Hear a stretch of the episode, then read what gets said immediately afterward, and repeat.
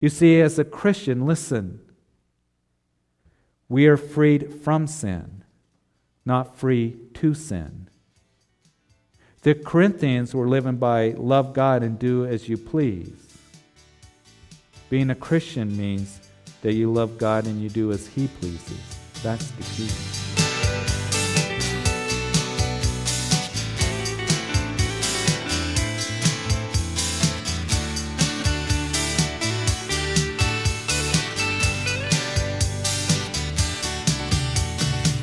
Welcome to Under the Fig Tree. Under the Fig Tree is a verse by verse study taught by Pastor Jeff Figs of Calvary Chapel of Greeley. We are currently studying through the New Testament book of 1 Corinthians. Here's Pastor Jeff. let yourselves be cheated. In other words, give up what you think that you have coming to you for the higher good of God and His kingdom. Why not suffer wrong instead of bringing your dispute before unbelievers?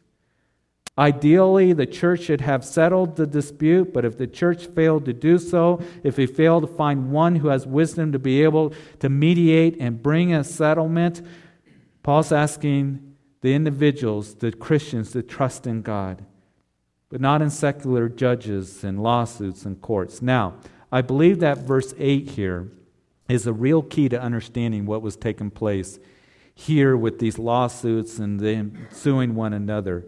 I, I believe that we get some insight here because he says, You yourselves do wrong and cheat, and you do these things to your brethren. I believe that what perhaps was taking place is that a lot of these lawsuits seem to be motivated by greed. The lawsuits weren't so much about addressing that which was wrong and seeing that justice be served, but it was more of a means to get up on someone, to gain some personal gratification at the expense of a fellow believer. That's what is believed that was taking place. Again, it was one of those things where you elevated yourself and you puffed yourself up, and, and it was something that they were doing to one another. And it's not the, the Lord's desire that we do things out of greed. I'm not going to, to, to do it because I'm trying to get you know my selfish desires or greed on somebody. And here Paul is saying that don't have that mindset that I'm going to make sure I have everything coming to me that I think that I should. You see, Philippians chapter 2 tells us that we're to esteem others better than ourselves. Paul would write there in, in that text that you're to look out not only for your own interest, but for the interests of others. So, this is why Paul was so concerned because they were using the court system, I believe, for their own gain, motivated by greediness and selfishness. In verse 9, do you not know that the unrighteous will not inherit the kingdom of God?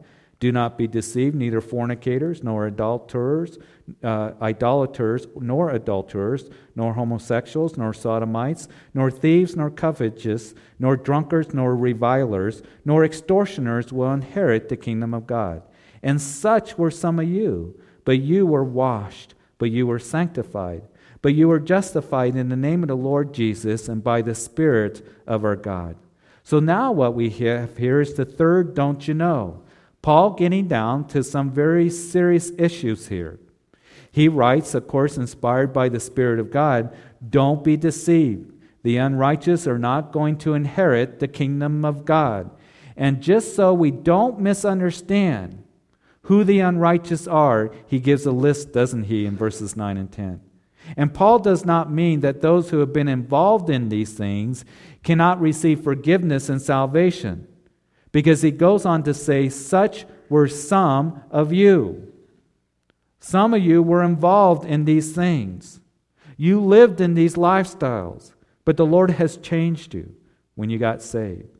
And as Paul lists these different things here in these verses that we just read, he is saying very plainly that these things cannot be continued in the lifestyle of a Christian. You see, people will say, as I mentioned last week once in a while, that it doesn't matter in the way that I am living. It doesn't matter if I'm living with my boyfriend. It doesn't matter if I'm involved in, in cheating or lying or if I'm involved in drugs or selling drugs, whatever it might be. Because God loves me And He loves me the way that I am. You know, God's love is, is there. God does love us, and His love remains. But here's the thing He never, never desires for us as a Christian to continue in a lifestyle of sin. He never wants us to continue the way that we are in the things that we were involved in before we got saved. When we give our hearts to Jesus Christ, we become a new creature, a new creation in Christ, don't we? That's what the Bible says. We know in 2 Corinthians chapter 5 verse 17 that all things have passed away behold all things have become new. In the last few months, last fall, we were going over Colossians and how Paul was writing about that you put off the old man, put off those old things, the worldly things, and you put on the new man. It's like a new set of clothes that you're to put on, those things that are pleasing to God. In Romans chapter 6, verse 1, what shall we say then? Shall we continue in sin that grace may abound? Certainly not. How we who have died to sin live any longer in it. So when we came to Jesus Christ, there was regeneration that took place. We're a new creation in Christ. There is a different in our, difference in our lives. Your life is no longer characterized and dominated by these sins, the sins that characterize those who will not inherit the kingdom of God. These things are never the mark of the life of a Christian, and if they do, they must be immediately repented of and forsaken. These words that Paul writes here, again inspired by the Spirit of God, should be a searchlight to our own hearts. You remember in Luke chapter 19, when Jesus came to Jericho, he's on his way to Jerusalem to die for the sins of humanity. And right before he gets to Jerusalem, he comes to Jericho there, and he sees a, a man, a wee little man named Zacchaeus. And Zacchaeus was up in a tree wanting to see Jesus. He's a tax collector.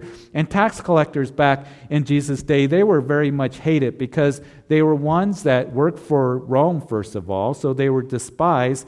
And they were usually characterized by cheating people and stealing from people. There was a certain quota that they had to, to raise this amount of taxes, and anything above that quota, which nobody knew what the quota was except the tax collector himself, that tax collector got to keep it for himself. That was his commission.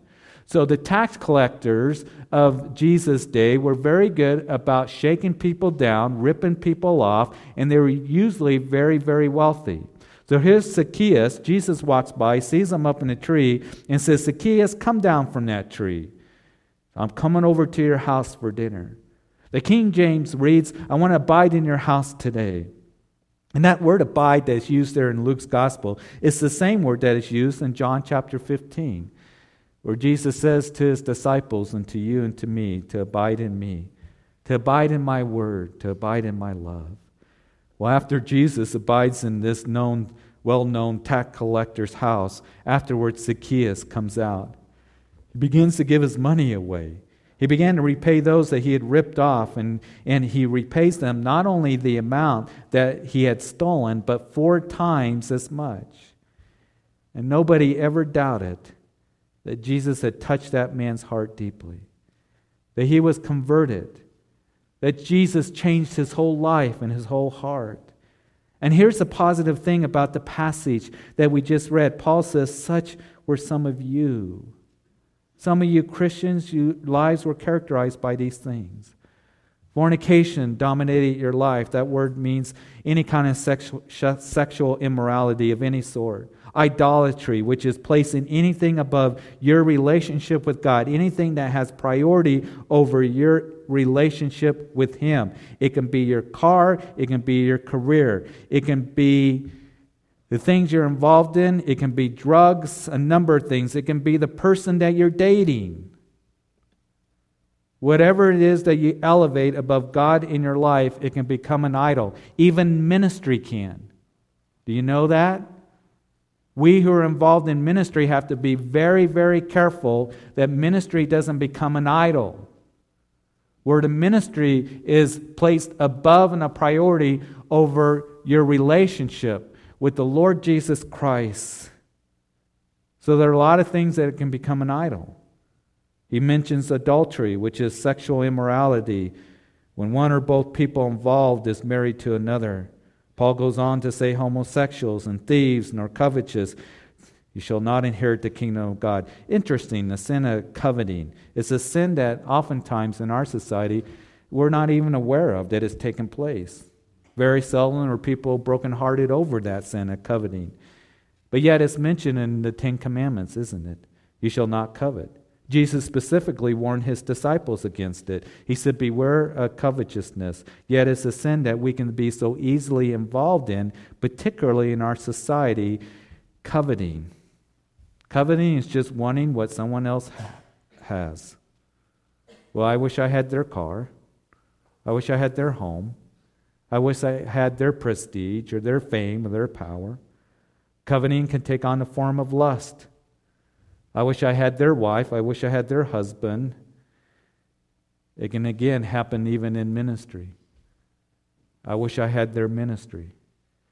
And in a society where more is better, this sin, if we're not so careful, is a sin that we can be so easily involved in and affected by. We've talked about in our previous studies what God's Word tells you and I that we are to be content with what we have, be thankful for what we have. Are you wanting bigger and faster and better and more? Paul writes in Ephesians chapter 5 that covetousness is idolatry. So Paul continues here warning. He says, Those that are extortioner, those who steal with violence, drunkards, revilers, verbal abuse, that is, will not enter into the kingdom of God. Such were some of you. But because you have put your faith and trust in Jesus Christ, as your Lord and Savior, surrendered your heart to Him. You have been washed and sanctified and justified. I love that. You have been washed, you have been sanctified, you have been justified. Revelation chapter 1, verse 5 tells us Jesus Christ, who is the faithful witness, the firstborn from the dead, and the ruler over the kings of the earth, to him who loved us and washed us from our sins in his own blood. You see, at one time, we know every single one of us was unrighteous. We had no hope of inheriting the kingdom of God. But then we were born again because we realize, we accepted, we know by faith the fact that Jesus Christ went to Calvary's cross and took the punishment for those sins that we committed. And Paul says that you were washed. That word means that you've washed yourself clean. It's like taking a bath. This is the time of year. It's supposed to be warm this week. And a lot of us are getting anxious, aren't we, to go out and work in the yard and mow the lawn and, and rake up the, all the dead leaves and to start working in those beds that we're going to plant for flowers in our gardens. And we work outside this time of the year. And after we do that, we come in, there's dirt and guck and grime all over us. And we take a bath, we take a shower to get it all off. And that's what happens spiritually when we came to Christ. All the guck and grime, the stench of sin is washed away and goes down the drain. And once you're clean, why would you want to come back out and roll around in the mud again? Why would you want to go back to those old sinful ways? You're clean. You're washed in the blood of Jesus Christ. He says, not only you've been washed as you come to Him, that you've been sanctified. As I mentioned previously, it means that you've been set apart for the purposes of God, not for the purposes of evil, not for the purposes of sin, not for the purposes of this world. You are sanctified, set apart for the purposes of God, to live a life that is pleasing to Him. And you are justified as well. You know what that word literally means? It means justified, just as if I've never sinned, because the penalty has been paid. And in God's eyes, it's just as if I've never sinned. The sins that you commit have been paid for, and we will not be punished for those sins because Jesus took the punishment for you and I on Calvary's cross.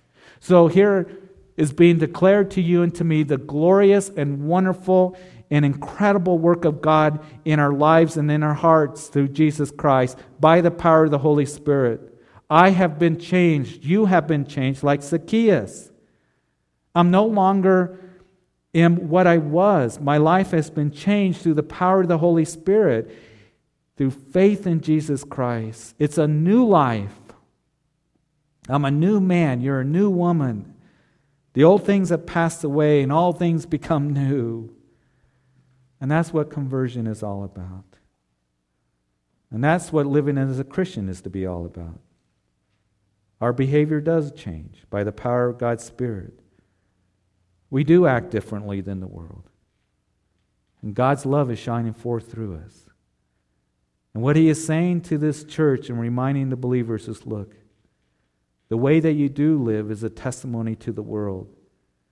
Our testimony to a watching world should be one of love and concern for others instead of just being out for yourselves. If they see the selfish spirit of, I got to have all my rights at all costs, when they see that that is broken within you and that you're willing to suffer loss in the name of Christ may be advanced, that's when the world begins to take notice.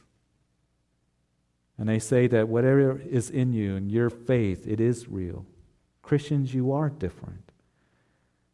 But when Christ, people of the world see that Christians are no different, that we're just going to live the way that we please, then that's when we do hear the reaction, isn't it? And the response of you Christians are no different than anybody else. We are different.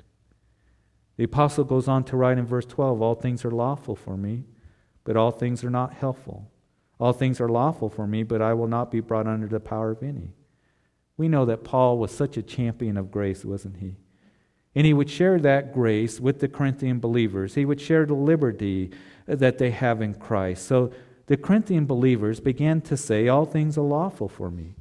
And it seems as though they were using their liberty as a license to sin. And Paul's going to write in verse 15, he's going to make reference to a harlot. The point seems to be that the Christians thought that they had the liberty to use the services of a prostitute, and it would have been accepted culturally, especially in the city of Corinth, because that was something that was widely accepted. You see, as a Christian, listen, we are freed from sin, not free to sin. The Corinthians were living by love God and do as you please. Being a Christian means that you love God and you do as He pleases. That's the key. And Paul here, given the boundaries, he says, Not all things are helpful or profitable. All things are lawful for me, but I will not be brought under the power of any. You see, it's only the Christian that really knows what it means to be free. A man or a woman who's living in sin is not free at all. Do we understand that?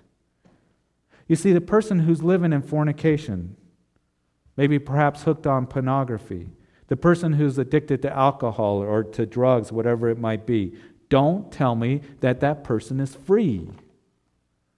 Because they're not free, they're in bondage. And it's only the child of God that knows what it really means to be free, what freedom is about, what it means to, to really appreciate our freedom. I love the freedom that I have in Christ, but it isn't freedom to be involved in sin. It isn't freedom to be involved in the pleasures of the world. It is the freedom to live for the Lord. And that's the freedom I enjoy. And so, if you're under the influence of some sin, immorality, the influence of drugs, the influence of alcohol, for example, then you're brought under its power, is what he is saying. Because as you consume, for example, and it can be a number of things, but alcohol, you consume it, it makes your judgments and thoughts fuzzy and impaired, and you're not able to think clearly, and then you're not truly free, but you're under the power to influence of that substance. Paul says, don't ruin the liberty, the joy, the freedom that you have don't be brought under its power. You and I get to say no to the sick society that is around me and the things that will affect me spiritually. And we get to enjoy life the way it was meant to be because I'm free. And I don't have to be involved with all that stuff that we could be. But we are free to live for Him. And we give it up and we don't become in bondage to anything.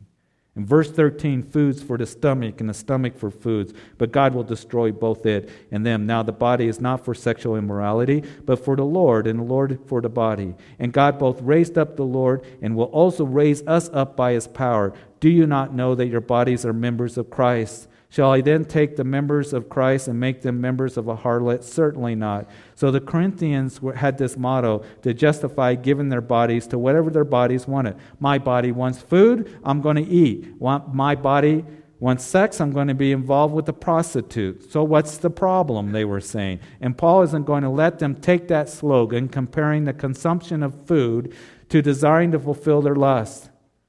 Because it's not for that, for immorality, but the Lord is what we are to live for. We are called to serve God with our bodies, worship the Lord with our bodies, abstain from any kind of fornication. Your bodies are members of Christ. Your body belongs to Christ. He wants to use your hands, your mind, your eyes, and your ears for His purposes. He chose you re- to reveal His character and His love and His truth. He could have sent angels, He could have used some other beings of His choosing, but He chose you and I. And when people see that you and I that we're living for Christ, they see, should see something of Christ in our lives. And then Paul takes the logical, uh, his illustration, that is, to a logical conclusion for those who desire to satisfy themselves and dishonor the Lord with the act of immorality. You are involving Christ in that sin. Don't you realize that what you're doing, you believers, don't take this lightly. Verse 16, or do you not know that he who is joined to a harlot is one body with her? For the two, he says, shall become one flesh. Realize that when you're joined with that harlot, that, that you two become one. Your body is a member of Christ or an instrument of Christ. And if you are using your body for fornication to be joined with a prostitute, you're actually joining Christ together with them. This is serious, he says. But he who is joined to the Lord, verse 17, is one spirit with him. So you flee sexual immorality. Every sin that a man does is outside the body, but he who commits sexual immorality sins against his own body. You are created for the Lord. You are created to please the Lord. So don't bring grief to the Lord. You flee fornication. We know the story of Joseph in the book of Genesis Potiphar's wife, after Joseph was there as the overseer of Potiphar's house, Potiphar's wife made advances towards him. And it was Joseph when she wanted to lie with Joseph. And she said, Lie with me. And he said, How can I do this great wickedness before my God? And then another time, as she was continuing doing that, she grabbed him and he took off running. He fled fornication. And I pray that we would be like Joseph when we are tempted with any kind of fornication, that our hearts would be, How can I do this wickedness before my God? And that we would take off running and just get away from it. And then as we finish this morning, or do you not know that your body is the temple of the Holy Spirit who is in you, whom you have from God, and you are not your own? For you are bought at a price, therefore glorify God in your body and in your spirit, which are God's. You're the Lord's. Do it His way. Be sensitive to His presence in your life. Be careful that you don't commit immorality and bring grief to the Lord in the process. You were bought with a price. So live for the Lord full on. He owns you. He owns you. You flee that fornication. To Timothy, he would write this that Timothy, you flee youthful lust the lusts that pull on you, flee them. And he says this, but you pursue righteousness and faith and love and peace with those who call on the Lord out of a pure heart. 2 Timothy chapter 2, verse 2, some of the last words that Paul would write to Timothy. Timothy, you run. You flee youthful lusts, just like young Joseph did, who ran away from Potiphar's wife. Don't play around with it. Don't think about it. Just get out of there. But you see, when we run, we run to something, don't we? And you run to that which is righteous, to faith, to love and peace, with those who call on the Lord with a pure heart. That's why fellowship is so important, folks. That you gather around those who desire to please the Lord as well, to encourage and to edify one another so that we can remind each other how blessed we are that we belong to the Lord. And we don't have to be deceived or in bondage by the enemy, by the lies of the world. But you and I, as believers in Christ, we get to pursue that which is righteous, that which is truly love, that which will bring peace to us, as Lord, as you work that clean and pure heart in my life. Thank you for joining us on Under the Fig Tree. If you would like a copy of today's study, please call us and ask for the message with today's date. Our phone number is 970 330 1717. That number again, 970 330 1717. If you prefer, you can write us at 2602 West 27th Street, Greeley, Colorado 80634. You can also visit us online at ccgreeley.com. Under the Fig Tree is brought to you by Calvary Chapel of Greeley. We invite you to join with us for our Sunday morning services at 8:30 and 10:30 a.m. and our Wednesday evening service at 7 p.m. Please join with us next time as we continue to study the Bible together on Under the Fig Tree.